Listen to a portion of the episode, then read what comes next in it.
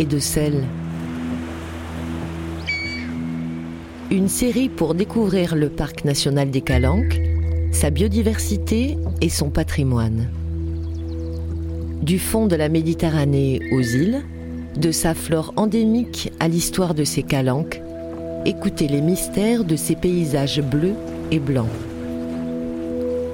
Une réalisation de Radio Grenouille, Euphonia.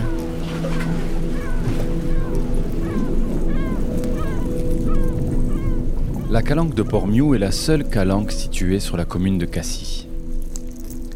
Son nom viendrait du latin Portus Melior, littéralement le meilleur port. Un nom qui par son glissement occitan est devenu Port Melor. Et par une transcription phonétique approximative vers l'occitan provençal, Port Miou. Les falaises et les vieilles trémies, ces gros entonnoirs, sont les vestiges de l'ancienne carrière Solvay, qui exploitait le calcaire de 1900 à 1981.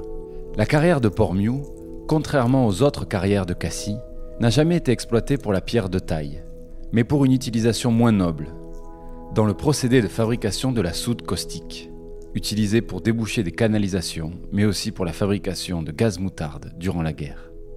Une soude fabriquée selon le procédé Solvay, qui synthétise du carbonate de sodium, nécessaire notamment aux industries du verre, du savon de Marseille, des textiles et du papier. La Calanque couvre également une rivière mystérieuse, une importante exurgence souterraine d'eau douce, rendue saumâtre par son mélange avec l'eau de mer. Avec 7 mètres cubes de débit, il s'agit du fleuve le plus important qui coule entre le Rhône et le Var. Cette exurgence pourrait permettre l'alimentation en eau potable d'une grande partie de la basse Provence sous réserve de régler le problème de sa contamination par des remontées d'eau de mer à un endroit pour le moment encore inaccessible. Pormio est une calanque passante, une calanque fissurée, une calanque traversée. Prenons le temps de la voir et l'entendre par les mots de ceux qui la dévisagent. Pormio, la calanque qu'on ne voit pas, une réalisation de Mario Bompard.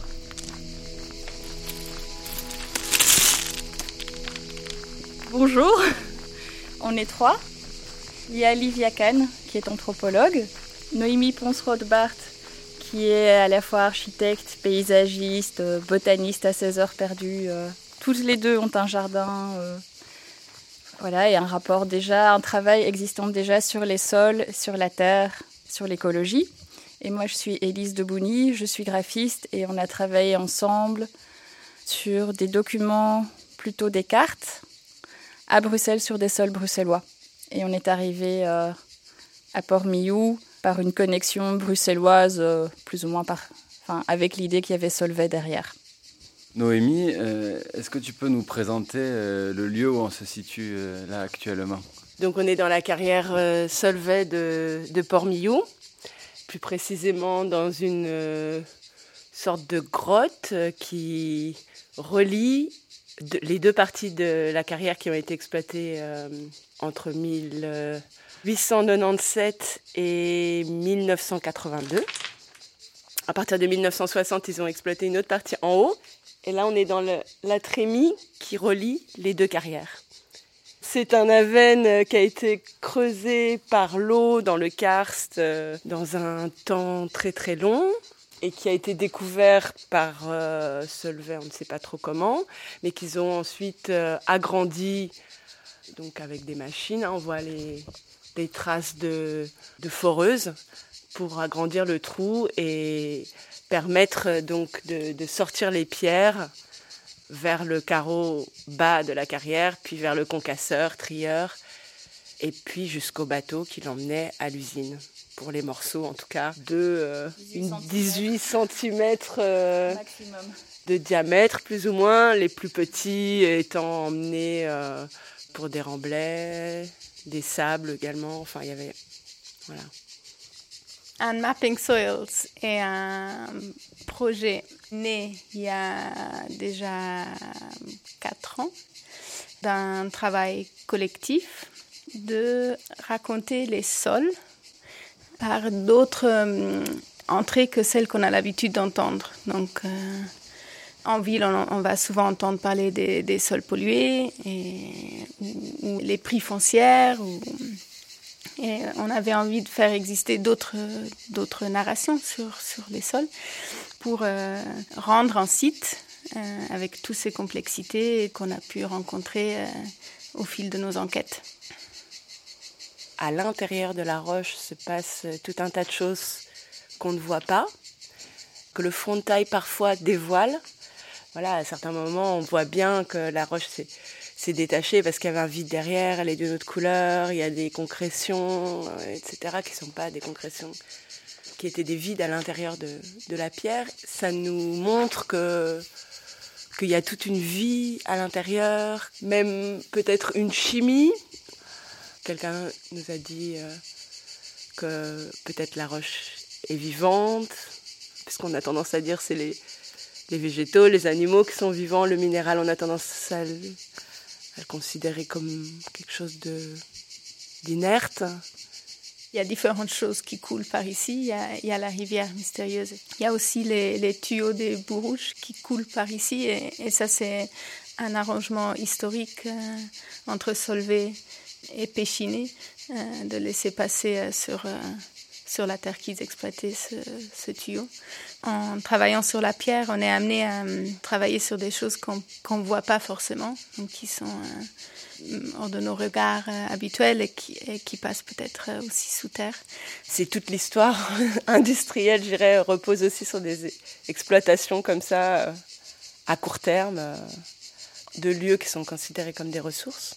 Je dirais que ça va plus loin que, que Solvay et Port-Miou. Il y a eu un mouvement depuis euh, deux siècles euh, qui a été très puissant, euh, qui a extrait énormément, qui continue d'extraire énormément et qui repose sur l'aveuglement aux, aux, écologies des lieux, à leur, esprit, comme tu disais tout à l'heure, aux relations, aux attachements, à la multiplicité de ce qui fait qu'un lieu vit et habité et vécu et transformé se, fabrique et se transforme.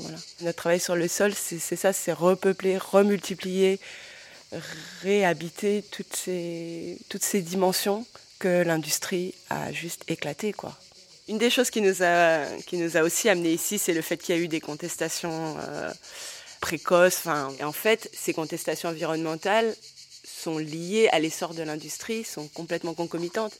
Toutes les lois aussi de protection sont, d'abord sur des aspects visuels pour euh, quelque part euh, ménager euh, la chèvre et le chou, que d'un côté on a l'industrie, mais on a quand même, on les limite quand même un peu. Et aussi qu'elles ont été portées par des acteurs qui sont à la base de ce qu'on appelle aujourd'hui tourisme, mais qui le faisaient d'une autre manière. Hein, que, enfin, c'était pas du tout le même tourisme qu'il y avait à l'époque qu'aujourd'hui. Mais on peut se dire aussi que peut-être le tourisme euh, est allé sur une pente euh, qui est peut-être euh, un peu extractive aussi. Il bah, y a ce truc de, la protection de certains endroits et, de l'exploitation d'autres. Ça veut dire notamment même, même à Lafarge, il nous a dit, bah voilà, Cassis est devenu touristique, on veut plus voir les paysages industriels. Pourtant, euh, quand on construit une villa, bah, il faut bien aller chercher le calcaire quelque part pour faire le béton, pour faire euh, le ciment. En général, on essaie que ce soit pas trop loin, mais il y a un espèce de truc de toujours repousser aussi. Donc, euh, je sais plus, quelqu'un lui avait dit aussi, je veux pas voir. Est-ce que par hasard, ça pourrait pas se faire en Chine, que ce soit hors de hors de mon regard et que je n'ai pas à euh, voir le résultat de, l'extraction, de l'exploitation de sites. Euh, donc ici, c'est l'aire d'adhésion au parc national.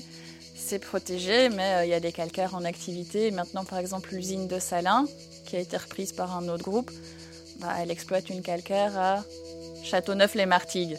C'est ça, donc au bord, au bord de l'étang Berre, et ça continue. Enfin voilà, c'est un mouvement d'extraction, d'exploitation qui continue. On protège certains endroits, et est-ce que par là, on décide que d'autres, bah, c'est juste OK, d'entre guillemets, dévaster ou d'extraire de manière industrielle? Enfin, il y a un truc un peu euh, ambigu dans la protection, peut-être parfois. Ou alors, c'est juste euh, dans le regard qu'on porte sur certains lieux et pas sur d'autres. Voilà, il y a des lieux, on les regarde, et puis il y a des lieux, bah, on ne veut pas trop savoir, on les regarde pas. Ah, il n'y a que la descente. De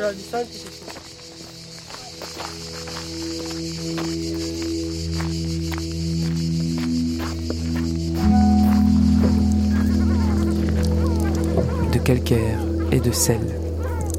Pormiou, la calanque qu'on ne voit pas.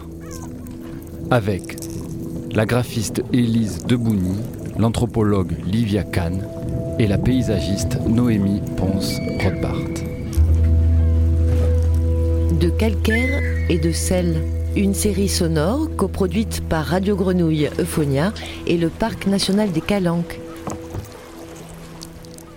Réalisation Mario Bompard et Jean-Baptiste Imbert.